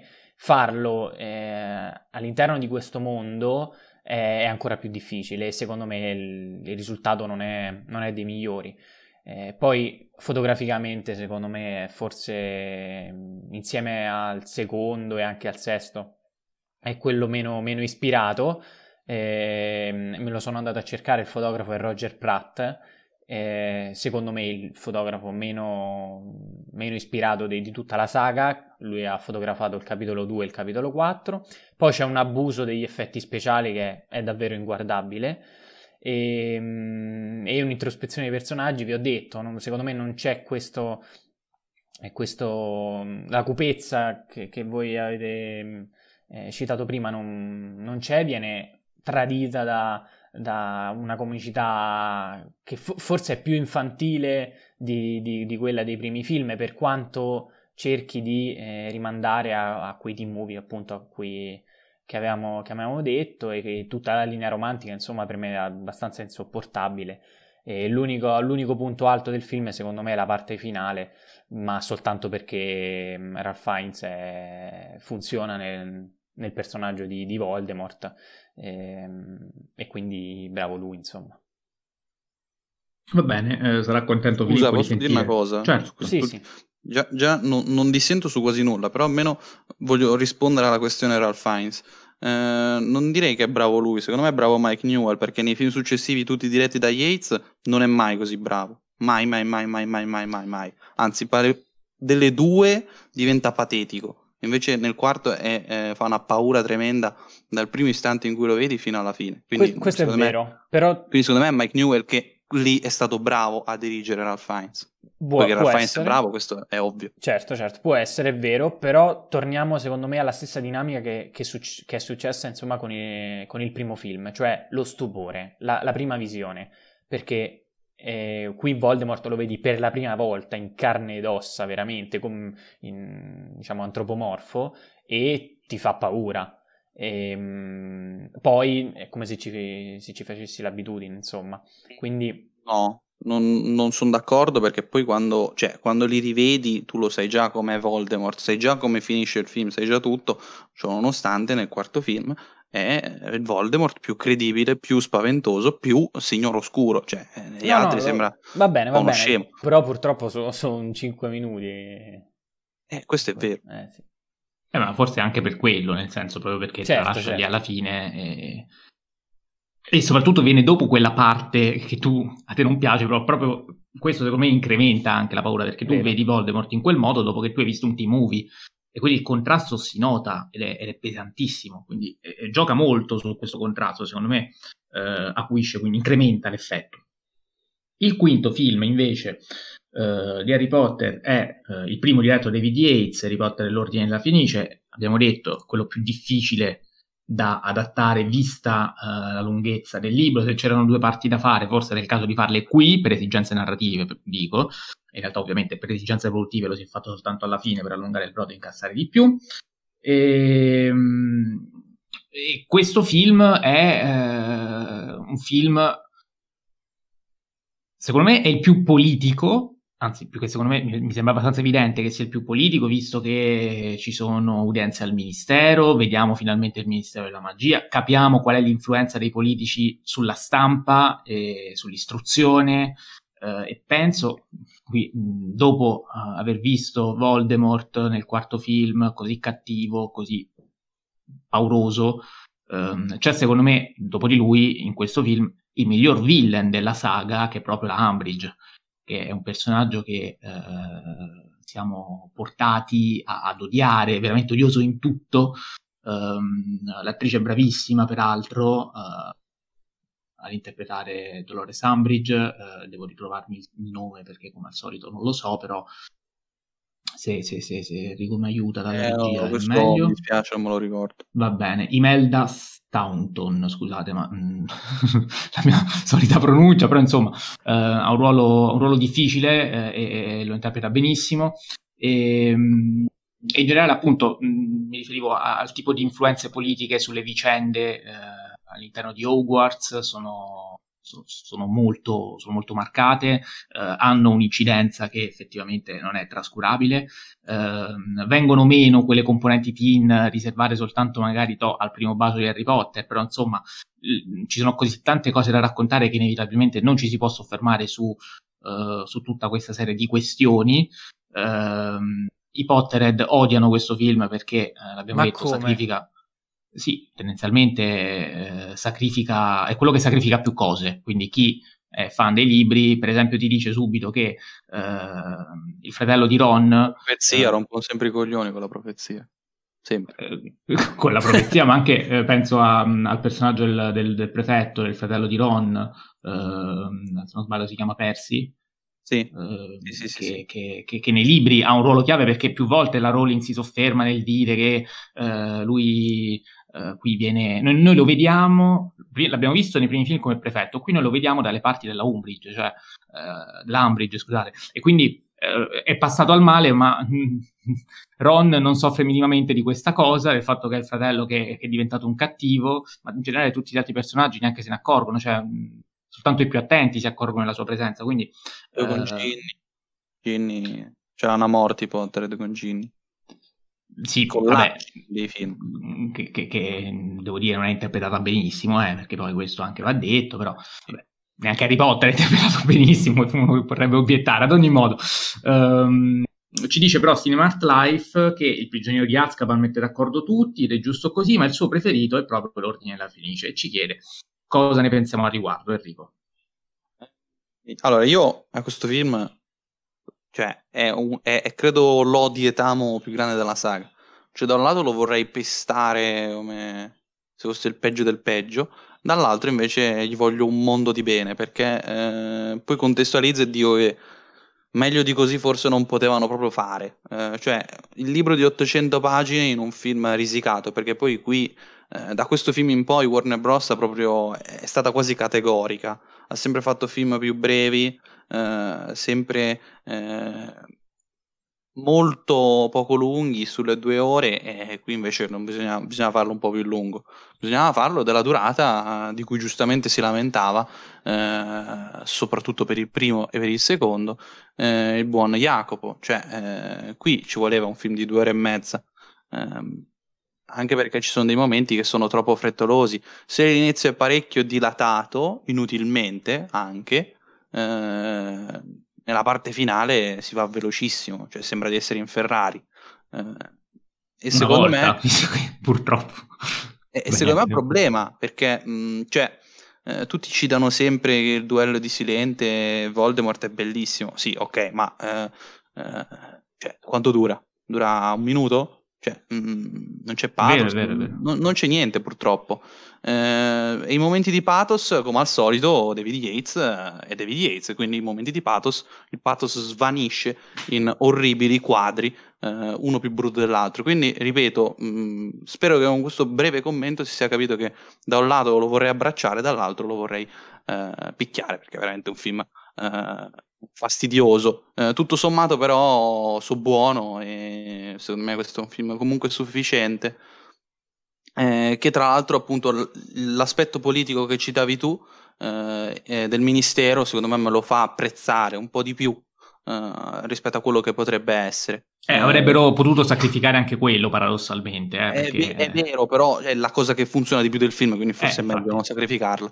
però appunto questa è la dimostrazione che secondo me meglio di così non potevano fare, cioè se la cosa su cui avrebbero potuto sacrificare comunque si sono soffermati e quella su cui si sono soffermati, l'unica, mi viene da dire, insieme all'Ambridge.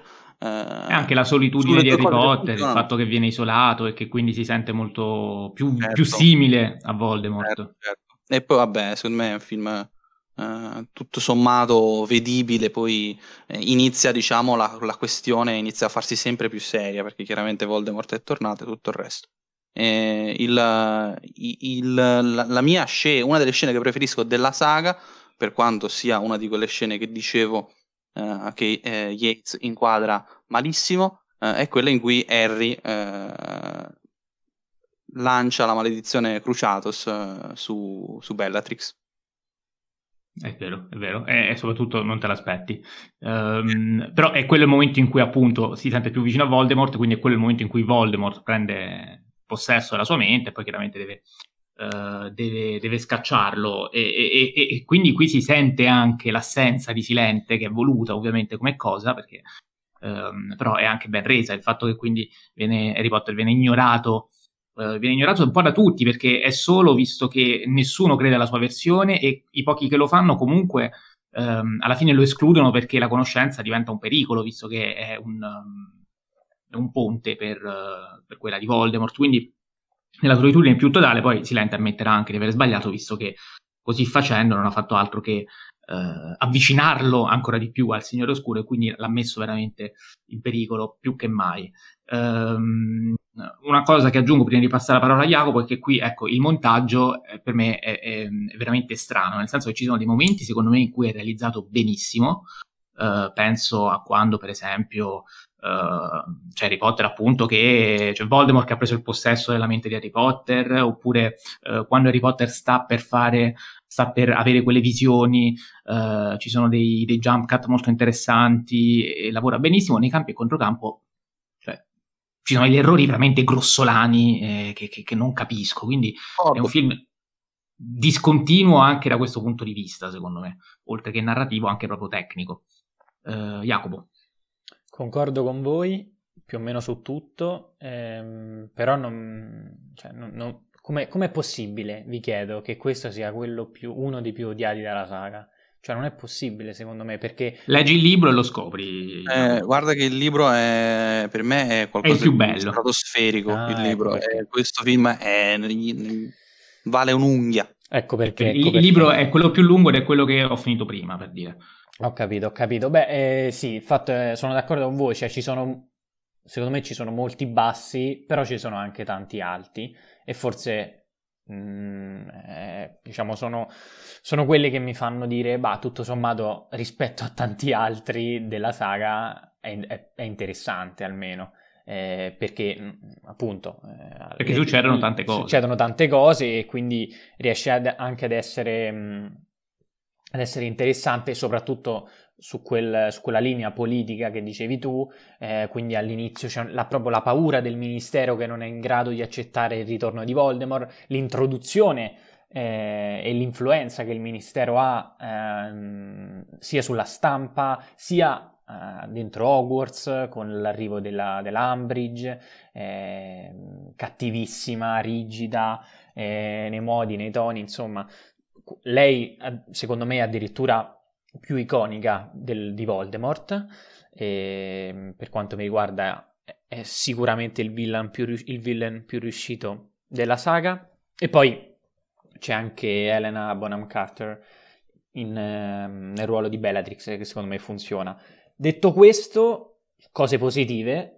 Gli effetti speciali, fortunatamente qui fanno, c'è il vero passo avanti eh, della saga, che è essenziale, un passo avanti del genere in termini di effetti speciali, visto che si parla di un film fantasy, e, e visto che nella parte finale soprattutto c'è eh, quel combattimento, eh, quel duello insomma tra Albus, tra l'altro io li ho rivisti in lingua originale, quindi è Dumbledore per me da ora in poi, non sarà più silente, e tra lui e Voldemort è interessante, purtroppo dura poco, eh, però ecco, già lì secondo me eh, riesce ad essere più immersivo, eh, tutto quel ministero che cade a pezzi, in frantumi, tu- i vetri, insomma, secondo me c'è anche una ricerca più sofisticata e originale dell'uso delle scenografie che, a parte Columbus nel primo film, perché le proponeva per la prima volta e quindi c'era stupore, e Quaron nel modo in cui eh, le, le, ampia e le sfrutta in modo, in modo ottimale e, e cambia radicalmente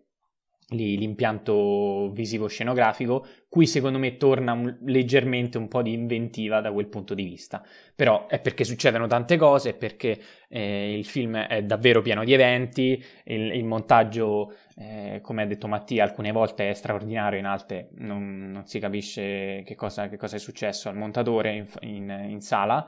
Ehm, ultima cosa, il, si chiama All'ordine della Fenice, e, e, mi piace il modo in cui è vero l'ordine della Fenice è quello dei 12 anziani, insomma, dei maghi più esperti, però in realtà gran parte del tempo si, si dà spazio alle nuove generazioni e all'esercito di, ecco. di, di Dumbledore, insomma. E, ecco, e quindi... non dirlo ai Potter, questa cosa che hai detto non dirla ai Potter.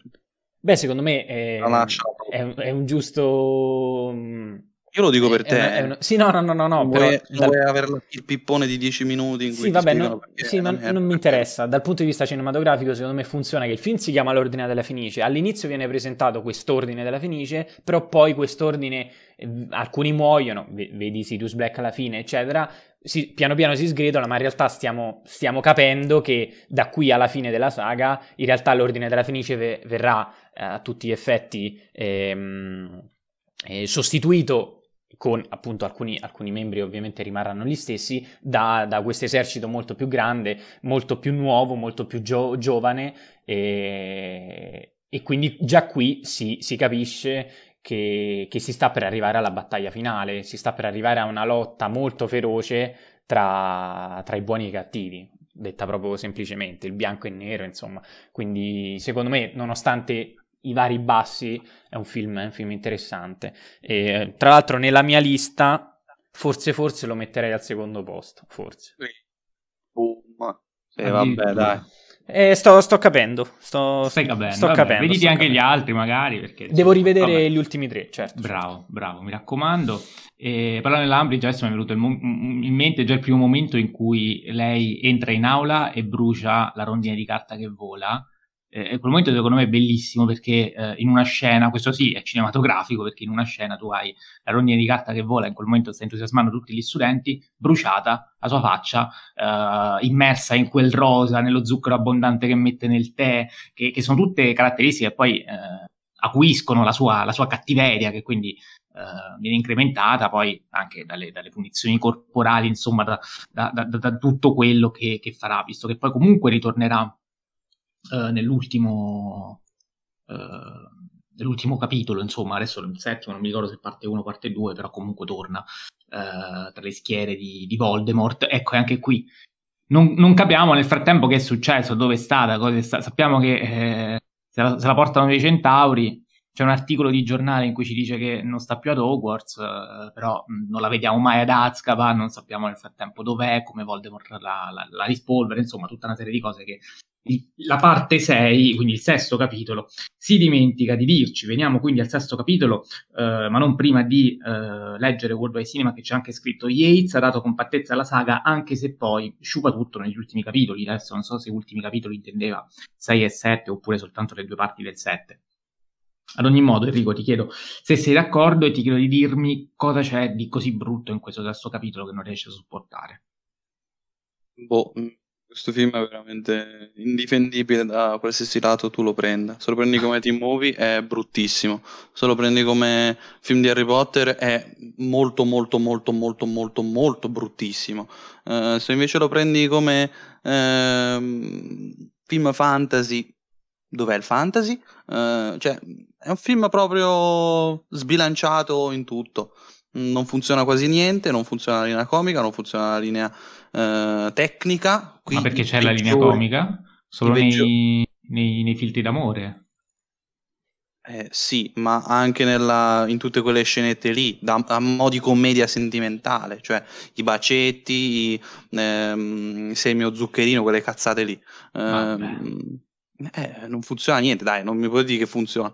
Eh, non funziona nemmeno lo pugno di, eh, di Emma Watson, eh, non funziona davvero niente, proprio è un disastro su tutti i fronti.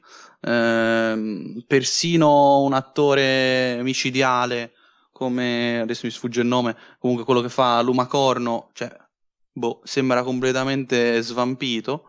Eh, probabilmente perché gli fanno fare un personaggio veramente pessimo eh, io vi ricordo che eh, da qui in poi non ho letto i libri, anche se però so bene che eh, questo film e, e si vede è, è, lampante che non ha seguito il libro, eh, perché ad esempio c'è il funerale di Aragog, ma non c'è il funerale di Silente, ma vabbè, dai, va bene così.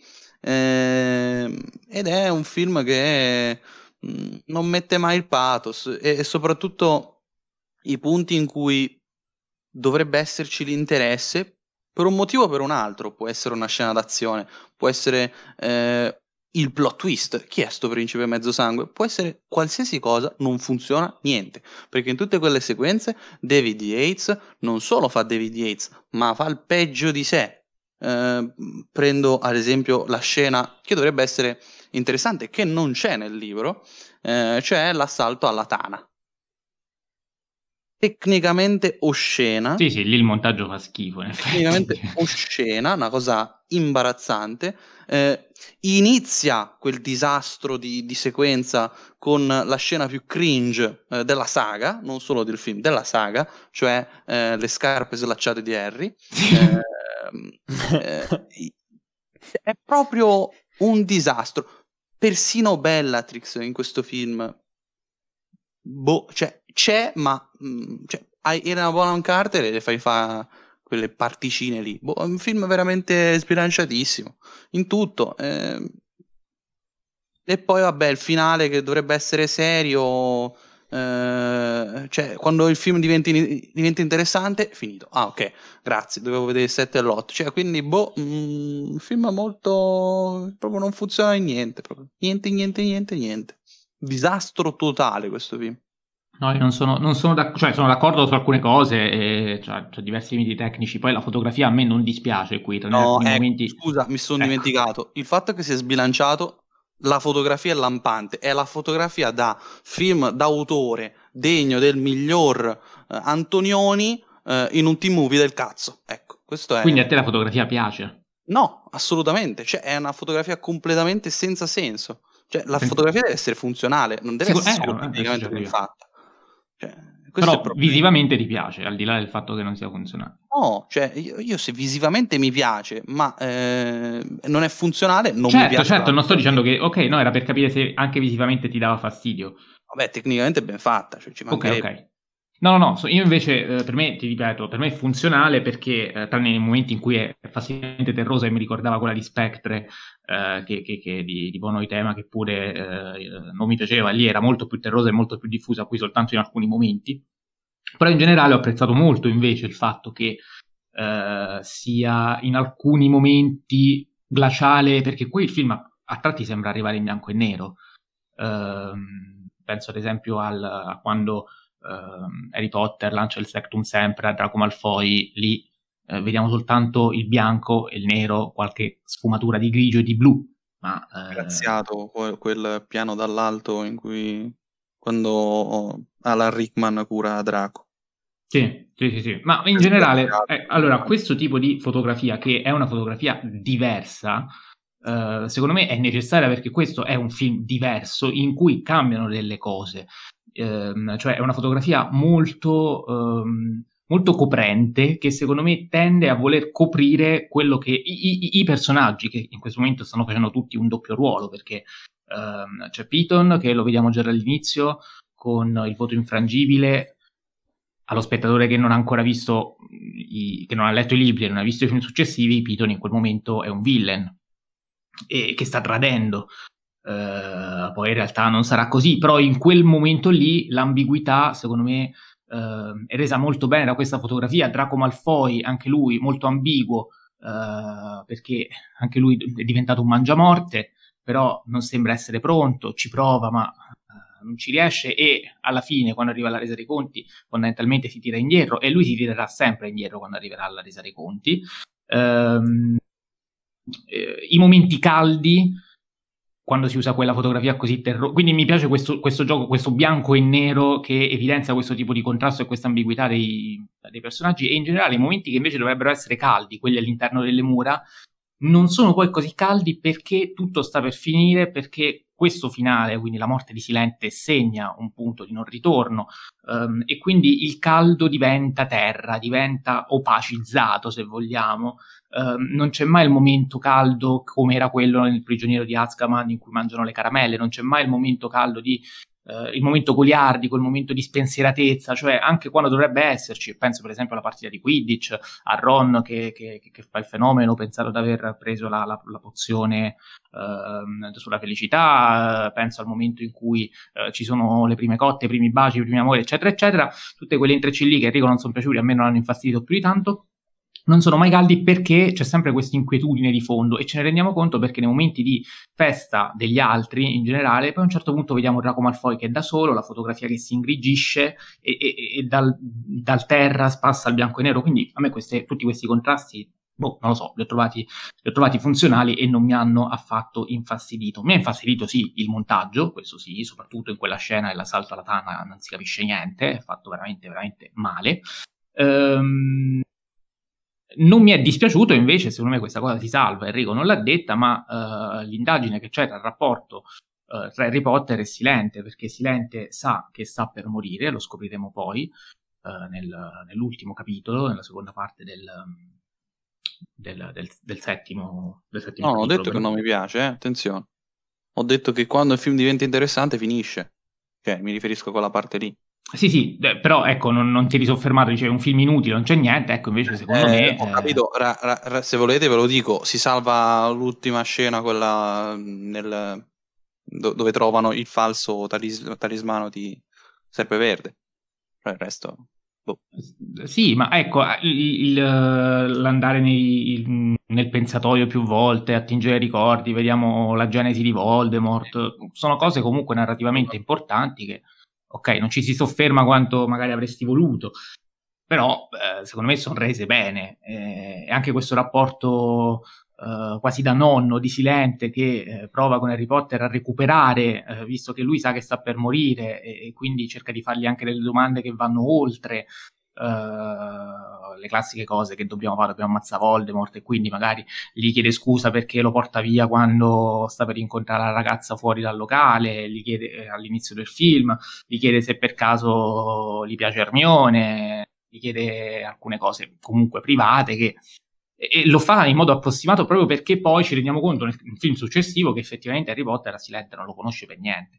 E, e, quindi questi qui, sì, lui c'è un rapporto di fiducia, di stima reciproca e totale, basata però ehm, su una conoscenza che in realtà non è minimamente approfondita perché non esiste, i due non si conoscono bene, Silente non conosce bene Potter, Potter non conosce bene Silente.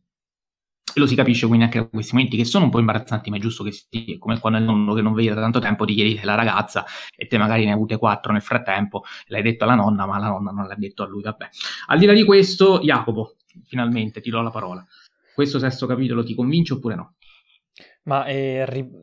faccio di nuovo la premessa che ho fatto all'inizio. Io questi ultimi tre me li ricordo molto poco. Eh, per quel che mi ricordo, però, eh, concordo molto più con Enrico che, co- che con te, Mattia. Eh, mi, è sembrato, mi è sempre sembrato un capitolo un po' che facesse da ponte tra, tra quello precedente e quello successivo, senza davvero essere interessante in, in nessun modo.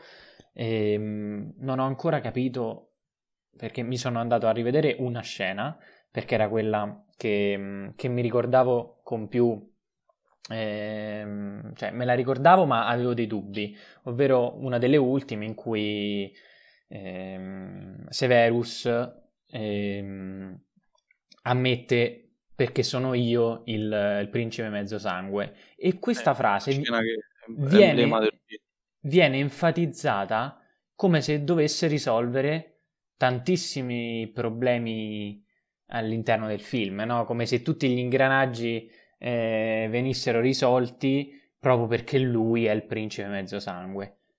Però io non vi chiedo a voi cioè, per, ha senso enfatizzare eh, no, una frase del genere? Non mi ha detto nulla, cioè quel finale in quel modo non... È quello che dicevo Jacopo, cioè eh, il film quando... Cioè, questa qui io la ritengo la scena emblema di tutto questo film. Ah, ok. Eh, nel senso che non è la peggiore, ma è proprio il film, cioè... Dici, ti viene a dire, eh, quindi? Esatto, cioè, esatto. Non, non, ho capito. E questo è un problema dovuto al, al film, perché eh, comunque il, il, principe mezzo sangue è un po' una guida per Harry. Poi lo è stato involontariamente nel precedente, perché eh, Severus insegna eh, l'occlumanzia, cioè è proprio... Ma in realtà lo è sempre stato, nel senso... Sì, sì, sì, è, è, cioè, narrativamente parlando, ora magari il film lo rende male, però eh. qualsiasi Pottered ti risponderebbe. E invece è un momento cruciale perché ti rendi conto no, che... Anche Pottered, ecco, su questo fortunatamente Pottered e cinefili sono d'accordo. Il sesto film è proprio una cazzata. Sì, sì, no, ti parlavo del fatto, visto che eh, entrambi avete detto, chi se ne frega del fatto che Piton è il principe mezzo sangue. È una cosa invece importante il fatto che Piton sia il principe mezzo sangue. Poi magari il film, appunto, non rende bene la cosa. Però è, è importante certo, che Pinon sia certo. principe mezzo sangue perché è la guida di Harry Potter in tutto il suo percorso all'interno di quel film. Um, perché poi scopriamo il valore di Piton e scopriamo perché quindi eh, cioè Harry Potter in quel momento sembra essere stato guidato dal villain e quindi sembra essere quasi Uh, sembra aver seguito il male, tant'è che si disfa uh, del, del, libro quando si rende conto che è pericoloso. Um, in realtà lui sta seguendo le orme di una persona che poi arriverà a stimare, arriverà a chiamare addirittura suo figlio come lui, visto che appunto in quel momento uh, ha avuto un ruolo cruciale e lo avrà anche nel capitolo successivo, quando poi per esempio gli indicherà con il Patronus famosissimo, la cerbiata, la, la, come si dice, la spada di Grifondoro, il ritorno di Ron, Uh, con l'occlumanzia in passato già l'aveva fatto, cioè nel senso Piton che è sempre stato visto come il, il malvagio, uh, Beh, no, lo dai. stile. Il Piton Beh, è sempre sì. stato buono in realtà. Sì, appunto, lo si scopre però alla fine, tu dal primo capitolo sembra che è lui che, che sta a cercare di rubare la pietra filosofale.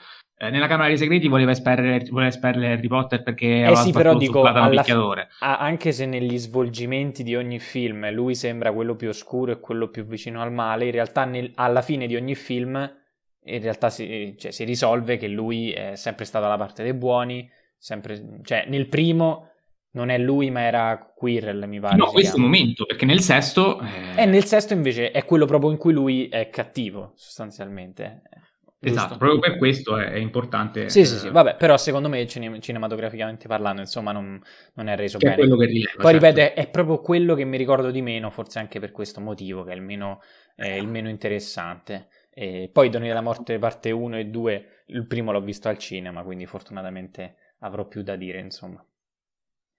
Parte 1, appunto, è il film del 2010, Doni della Morte parte 1, uh, eh, film che abbiamo già detto, anticipato tra le righe, insomma, eh, eh, molti lo definiscono un filler, visto che allunga i tempi eh, smisuratamente, eh, dilata la narrazione in modo clamoroso, soffermandosi su dettagli che, insomma, ecco, se nel quinto ci siamo lamentati perché molte cose vengono eh, taciute, qui invece molte cose vengono dette e non ce ne frega assolutamente niente perché eh, diventa un'attesa snervante, l'attesa di che cosa? Dello scontro finale che si terrà dopo.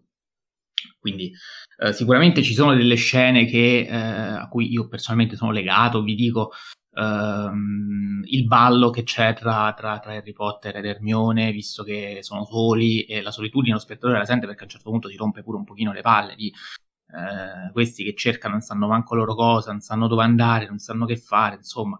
E, e ce la viviamo tutta questa, questa, incertezza, questa, questa sospensione. Ehm, e, loro comunque nella solitudine, visto che poi a un certo punto appunto Ron Weasley se ne va, sono soli e ballano, c'era un bel momento molto delizioso, molto amicale, molto toccante, ma soprattutto c'è l'animazione per la storia dei tre fratelli che secondo me è paradossalmente il momento più alto del film. Chiedo... No, paradossalmente. Senza paradossalmente. Eh, c'è il grande assente che è Hogwarts, che qui, primo film in cui non, non, non appare mai, e non è un caso che infatti il secondo capitolo eh, cioè la seconda parte dell'ultimo capitolo, quindi eh, Doni della Morte parte 2, si apre proprio con Hogwarts e con, con Piton che guarda tutti dal, dalle mura del castello, perché effettivamente il castello ci è mancato eh, e il castello è sempre stato un, il, uno dei comunque protagonisti a livello scenografico. Questo film, infatti, non a caso è quello con forse le scenografie più, più, deboli, ci sono tanti boschi, eh, tanti campi lunghi, tante distese, tutto molto secco, tutto molto brutto perché ormai il Signore Oscuro è arrivato al potere, eccetera, eccetera, però eh, manca qualcosa, mancano proprio le mura del castello che insomma, secondo me, è un'assenza che pesa. Ehm, Enrico. Eh, allora, Harry Potter, eh, I doni della morte parte 1, a me personalmente è stato il film che più di tutti della saga è stato discontinuo nella mia vita, cioè nel senso che eh, lo vidi la prima volta e rimasi parecchio deluso. Uh, lo vidi una seconda volta e dissi, ma forse me lo ricordavo peggio. Lo vidi una terza volta e dissi, mm, forse non è, tanto, non è tanto bello. Poi lo rividi e dissi, oh, aspetta, ma forse questo è uno dei più sottovalutati, perché mi ricordo che nel frattempo gli anni erano passati e quindi la gente diceva che era un film brutto. Eh, poi l'ho rivisto quest'anno e devo dire che a me il 7 parte 1, tutto sommato, nonostante i momenti veramente fiacchi, penso al, eh, al combattimento contro i... come si chiamano? E... Non mi vengono in mente il nome. E... E... alla fine, eh, il combattimento nel bosco è veramente un disastro tecnico e tutto. Eh, secondo me è debole la morte di Dobby, questo lo sosterrò fino alla fine, la morte di Dobby è un punto debole della saga perché nonostante ci faccia venire la, la, la lacrimuccia, eh, perché signor Potter eh, mi ha voluto bene, bla bla bla, il problema è che eh, è una scena che no, non funziona perché non fu- nei film precedenti non si è dato spazio a Dobby.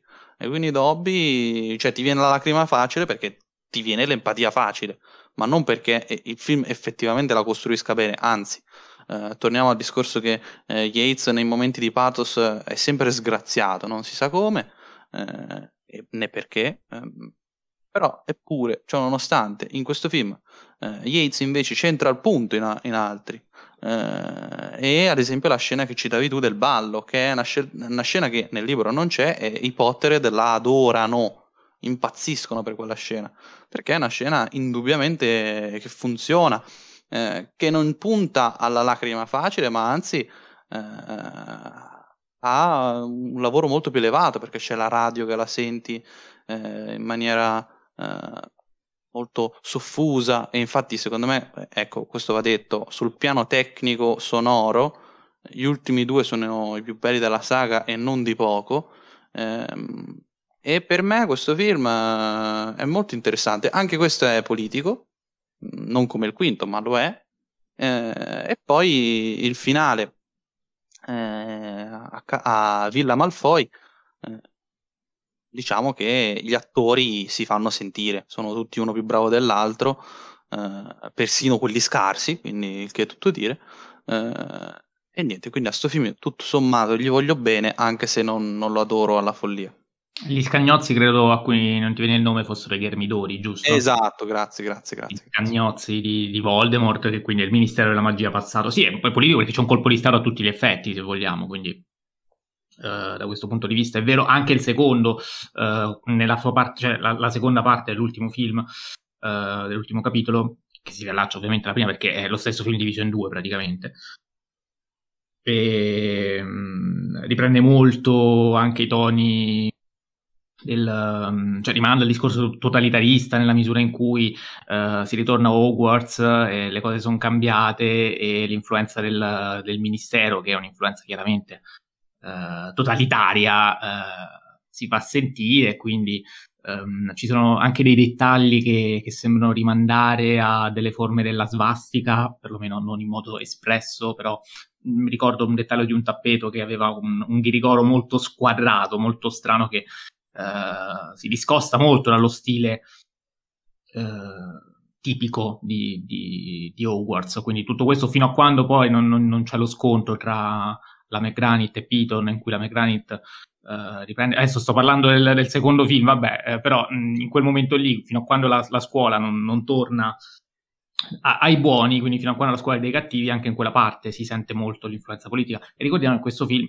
qui vengo al, alla prima parte dell'ultimo, quindi Doni della Morte parte 1, uh, eh, si apre proprio con il ministro della magia che si presenta a casa uh, dei Weasley e consegna eh, gli strumenti, eh, cioè i, i, lasciti testamentari, l'eredità a, um, ai tre ragazzi e quindi il deluminatore per Ron, le fiabe di Bedelbardo per Ermione e il boccino d'oro con uh, il legato poi della, della spada di Grifondoro che non li poteva dare, però insomma, per Harry Potter. E, c'è un discorso da fare anche sui doni della morte in realtà, perché in questo film noi praticamente ci rendiamo conto che uh, tutti i doni della morte appartenevano a Silente Silente aveva tutto, aveva il mantello che poi ha dato a Harry Potter, aveva la pietra che poi ha dato a Harry Potter eh, e aveva la bacchetta che poi eh, ha dato Harry Potter. L'è presa prima Voldemort, però poi è finita pure quella Harry Potter, quindi c'è anche questa sorta di, um, di ereditarietà dei doni che sono appartenuti, quindi cioè, non lo sappiamo perché non ce ne rendiamo conto e non viene mai detto, ma um, se è vero che chi possiede i doni della morte diventa il signore della morte, Albus Silente è stato un signore della morte, visto che li ha posseduti eh, tutti e tre contemporaneamente, poi il fatto che non li abbia mai usati eh, ovviamente fa di lui un, un, un, buono per antonomasia, però quando poi a un certo punto il fratello di Albus ci dirà che sulla strada di, di, di, di Albus per il potere ci sono, sta, ci sono un sacco di macchie, un sacco, un sacco di segreti, eh, come per esempio la morte della sorella, ci rendiamo conto che quello che ha Silente effettivamente è il potere, usato sì a fin di bene, ma è sempre potere e quindi ha sempre un lato negativo anche quando questo è celato e nascosto. Quindi anche questo tipo di riflessione è sempre molto interessante, anche sul piano politico, perché no? Uh, per fare del bene bisogna anche fare del male, questa è la solita, la solita domanda. Jacopo, scusami se mi sono preso così tanto tempo, parlo di meno del film dopo magari. No, no, no, figuratevi, anzi, su questi ultimi tre io, cioè, anzi, vi chiedo di parlare di più proprio perché io me li ricordo eh, meno. E, um, questo è un film tu, un po' anonimo, secondo me, che però, um, insomma, senza infamia, senza lode. E me lo ricordo perché è l'unico che ho visto al cinema, che poi ho rivisto dopo, eh, anni dopo.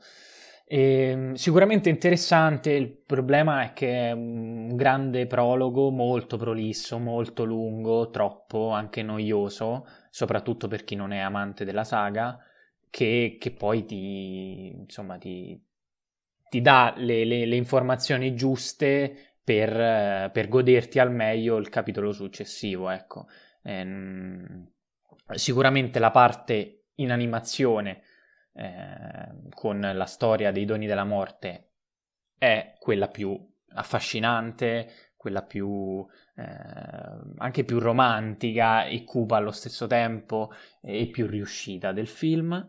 E, ehm, poi il cast funziona, insomma, qui la tecnica eh, non, non, non, si discute, a parte, a parte, a parte qualche eh, forse qualche scelta di regia, ora il film vi ho detto non me lo ricordo, però ehm, Yates insomma non ha mai brillato da quel punto di vista, eppure gli effetti speciali si, si migliorano, eh, il sonoro come diceva Enrico, anche le musiche diventano più, più significative, la fotografia pure, insomma sicuramente essendo anche gli ultimi più recenti, eh, siamo già negli anni 10 e non più negli anni 2000 con questi ultimi due capitoli, eh, la differenza tecnica si sente, eh, però Perdoni della morte parte 1, insomma, rimane un film secondo me abbastanza medio, anonimo in, rispetto a tutta la, tutta la saga.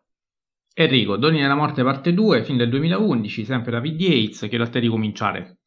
Ah, questo è stato per parecchio tempo il mio film preferito della saga mm, e tuttora è nel mio podio, quindi va detto che non è tanto cambiata la cosa. Eh, però è un film che ha delle magagne, eh, parecchie.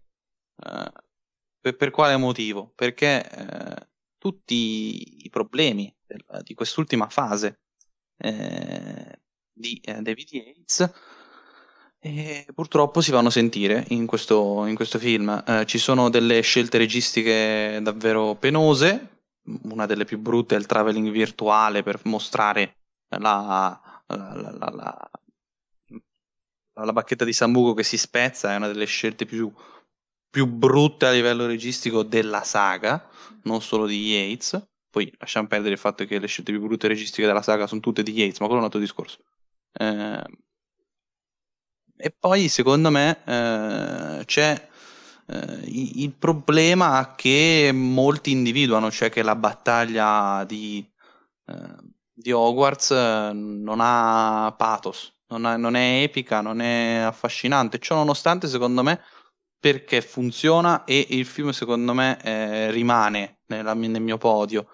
Cioè, per il fatto che è il film più, più, più romantico, più, più, dolce, più introspettivo, più, eh, serio. Cioè, mh, la scena che molti Pottered, anche giustamente, criticano eh, del film, cioè eh, il, la parte in cui eh, Harry ha, ha, subito il, la Vada Kedavra e eh, in realtà ha eh, distrutto l'Orcrux che era all'interno di, di, se stesso, cioè quella parte in cui eh, parlano eh, Silente e, e, Harry.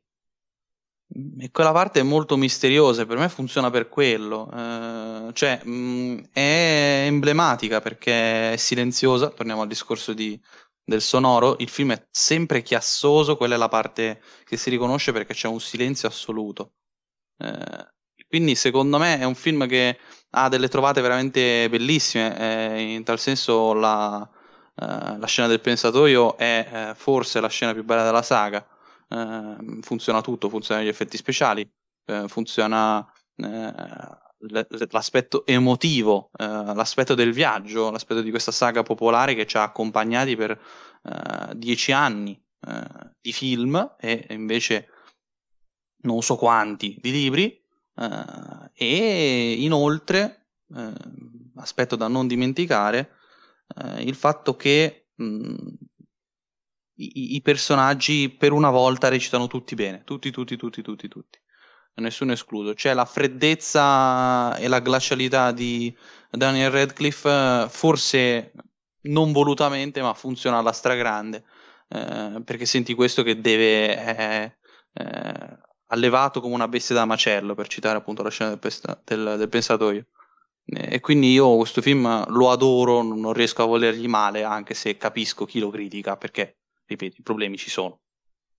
Sì, eh, vale più o meno lo stesso discorso anche per me. Io mh, amo la battaglia di, di, Hogwarts, che peraltro nei libri non ho trovato appassionante come nei film. Penso di essere l'unica persona al mondo a dire questa cosa, ma sarà che ho visto prima i film dei libri. Eh, però, boh, mh, è così, quindi quando c'è il Pier Totum Locomotor della McGranit io mi esalto in modo clamoroso. Ed... Oh, scusa se ti interrompo, mi sono dimenticato di dire, qui ci sono le musiche migliori della saga di Desplat, molto meglio di quelle di Williams. E non sono d'accordo su questo, e, ehm, per quanto siano comunque ottime musiche, per me quelle di Williams del primo restano imbattibili. Williams ha, ha musicato soltanto i primi tre, ricordiamolo, e, mm, e quindi, quindi, niente, nel senso è un film che a me fa sempre piacere rivedere, cioè il plot twist, diciamo, di, di, di Piton che rivela quindi la sua, uh, la sua bontà d'animo, uh, che, che, che, è sempre, sempre molto commovente. E sono curioso di sapere se ha commosso anche Jacopo, ma temo di no. No, ecco. nel senso cioè, nel senso, eh, parliamone. Il film, secondo me, mm, più che commuovere, emozione intrattiene. E da questo punto di vista funziona al 100%. Uno dei pochi, forse, che, mm, che, non, che, non, che non, mi annoiano. Non, non, mi ha annoiato l'ultima volta che, che, l'ho visto. Ora si parla di mm, due anni fa, probabilmente. Eh, quindi, ripeto, lo ricordo fino a un certo punto, però è quello più emozionante, è quello in cui i personaggi ehm, sono, sono, autentici, cioè arrivano lì, fanno la propria azione, cioè non, non, c'è presa in giro, non c'è infantilismo, c'è serietà, fortunatamente, c'è la battaglia finale che... Vabbè, hanno 18 anni ormai, eh. Sì, sì, sì, no, ma infatti secondo me è, è, è, un buon film da intrattenimento, funziona. E il, il, ti ho detto, il film, la, la, guerra, insomma... Eh, ehm, è ben fatta, il ritorno ad Hogwarts è sicuramente eh, sinonimo di... Eh, eh, cioè riporta ecco, a quel sentore di magia che si era perso secondo me nella, nei Doni della Morte parte 1. Ecco, non si capisce come rientrino a Hogwarts a un certo punto tutti quanti, perché poi eh, cioè Harry Potter sbuca, eh, c'è l'ordine alla finisce tutto riunito, eh, c'è dei problemi nella sicurezza, ma magari, tutti. Ma magari, no, no, no, io sono contento quando i film fanno queste cose perché preferisco che ci sia più attenzione ad altro sì, sì, sì. Invece, Piuttosto cioè, che la lungaggine che ti fa tornare i pezzi, non c'è il buco. Non inter- esatto, non mi interessa okay. come loro sono entrati. Certo. Cioè, va bene così. Loro sono entrati perché, perché lo sappiamo che comunque sono, sono, maghi, in qualche modo ce l'hanno fatta. Cioè, eh, sembra di tornare a. Mm, eh, come si chiama? Eh, le follie dell'imperatore. Quando mh, mm, loro eh, ar- arrivano a, mm, insomma, nella reggia però c'è eh, il, lei che non, non, mi ricordo come si chiama, perdonatemi. Eh, cosa? Izma. Bravo, Izma, che, con, con, il suo schiavo simpaticissimo, che sono già lì. Bronk. Che sono già lì, nonostante, cioè, quando non, non, sarebbe mai stato possibile una cosa del genere, e vabbè, lì poi c'è la, la rottura della quarta parete, e vabbè, eh, però è, è, vero, cioè non, non, ci serve sapere il perché quelli sono entrati, se tutto funziona, cioè siamo, ecco, questo forse è un, faccio un appello al cinema di intrattenimento di oggi. Basta spiegare tutto, vi prego. Cioè, è, diventa tutto. Eh, però diverso. poi non dobbiamo essere manco noi a fare i bucologi, perché se no, giustamente, cioè...